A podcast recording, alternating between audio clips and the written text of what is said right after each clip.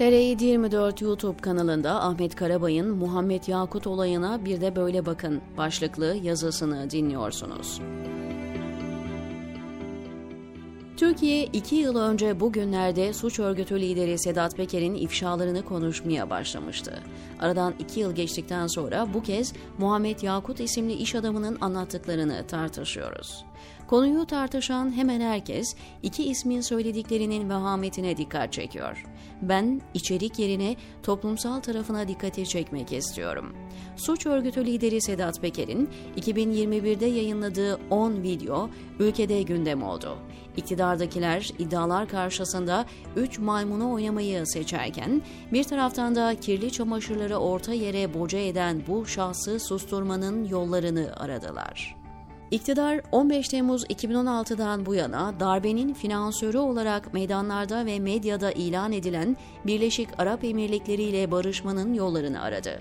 Birleşik Arap Emirlikleri yönetimi Türkiye'nin Peker'in iadesi için neler yapabileceğini öngörebildiğinden hareketle ara bir formülü kabul etti. Abu Dhabi Türkiye'ye bir miktar borç verdi. Sedat Peker gibi bir figürü Türkiye'ye iade etmek yerine susmasını sağladı. Böylece Peker'i Erdoğan'a karşı elinde koz olarak tutma yoluna gitti. Sedat Peker o günden sonra dijital tecride tabi tutuldu. Hayatta olduğunu belirtmek için arada romantik bir video paylaşmasına izin veriliyor. Oysa söz namustur deyip söylediği onca şey arasında seçimleri iki ay kala anlatacakları akıllarda soru işaretleriyle kaldı.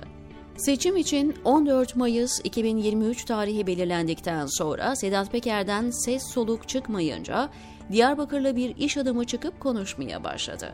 Muhammed Yakut, Selefi Sedat Peker gibi etkili konuşabilen birisi değil ağır bölge aksanı, beden dili, kamerayı kullanması, zihinsel hazırlığı pek çok açıdan Sedat Peker kadar izleyen üzerinde etkili olabilecek biri değil.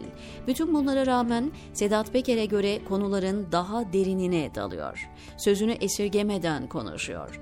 Detay anlatmayacağım dediği her konu hakkında bile izleyene aslında çok şey anlatıyor. Sedat Peker'in etrafında dolanıp durduğu konularla ilgili çok daha net konuşan Mehmet Yakut, 15 Temmuz'a ilişkin öne sürülen tiyatro iddialarından öte şeyler söyledi. Tiyatro bile olmadığını belirterek piyes dedi. Muhammed Yakut için Sedat Peker'in selefi dedim. Gerçekten onun izni ya da görevlendirmesiyle mi ortaya çıktı bilmiyorum. Peker'in girmeyip etrafında dolandığı ya da girmek istemediği konularda at koşturan Yakut, menfaat peşinde koşmadığını, gözünün tok olduğunu açıklama gereği duyuyor. Muhammed Yakut'un anlattıklarına bakılırsa Sedat Peker'le düşmanları ortak gibi. Süleyman Soylu, Mehmet Ağar, Binali Yıldırım ve Erdoğan'ın etrafındakiler. Yakut, Peker'den farklı olarak bir düşman daha seçmiş durumda. O da Erdoğan'ın İstanbul Büyükşehir Belediye Başkanlığı döneminden bu yana yanından ayırmadığı hayati yazıcı. Yakut, Takoz Hayati lakabını uygun gördüğü yazıcının yaptıklarını sıralıyor.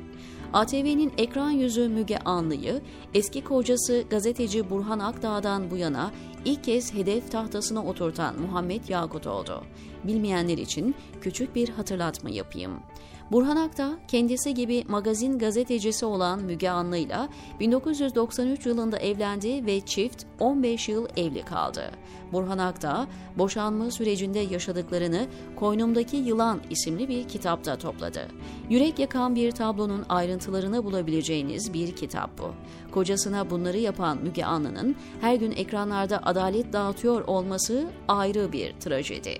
Muhammed Yakut, Müge Anlı'nın Rabia Naz cinayetinde ATV'nin içinde bulunduğu Turkuaz Medya'nın başındaki Serhat Albayrak ve AK Partili Nurettin Canikli'nin talimatıyla neler yaptığını anlatıyor. Diyarbakırlı iş adamı Yakut'un ifşaatlarından arabesk şarkıcı Orhan Gencebay da nasibini alıyor. Bütün bunların yanı sıra en çok hedef tahtasına oturttuğu isimlerden birisi de Ankara'nın eski belediye başkanı Melih Gökçek oldu. Trans birey Okşan'la Gökçek arasındaki ilişkilerin ortaya konması halinde Gökçek ailesinin insan içine çıkamayacağı iddiasında. İktidar kanadı Muhammed Yakut'un iddiaları karşısında 3 maymunu oynarken İyi Parti Genel Başkanı Meral Akşener iddiaları siyaset dünyasına taşıdı. Muhammed Yakut'un iddialarının olduğu bir video izledim. Bu iddiaların binde biri doğruysa sokakta gezemez bu arkadaşlar. Hırsızlardan hesap sorulması isteniyorsa 14 Mayıs'ta herkes sandığa gidecek. Yanında bir kişiyi getirecek. İktidar aleyhine konuştuğu için muhalif kesim Sedat Peker'in söylediklerine de Muhammed Yakut'un iddialarına da dört elle sarılmış durumda. Ancak onların sahip çıktıkları kişiler sadece Türkiye'de değil, evrensel hukuk açısından da suçlu kabul edilen kişiler.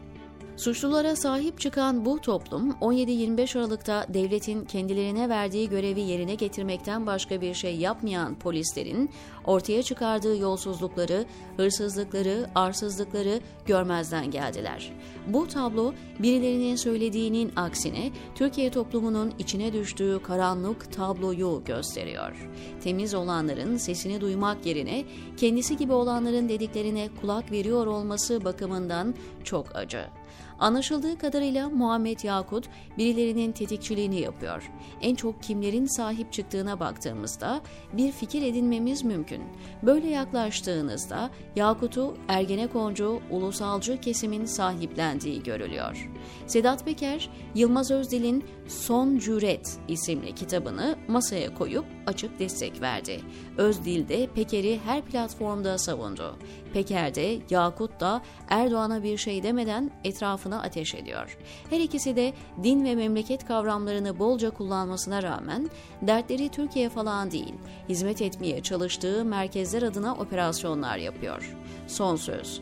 Bu isimlerin dediklerine dikkate almak ancak yapmak istedikleri operasyona alet olmamak gerek. Muhtemelen Muharrem İnce, Sinan Oğan, Ümit Özdağ gibi farklı yönlerden ortak bir hedefe hizmet ediyorlar.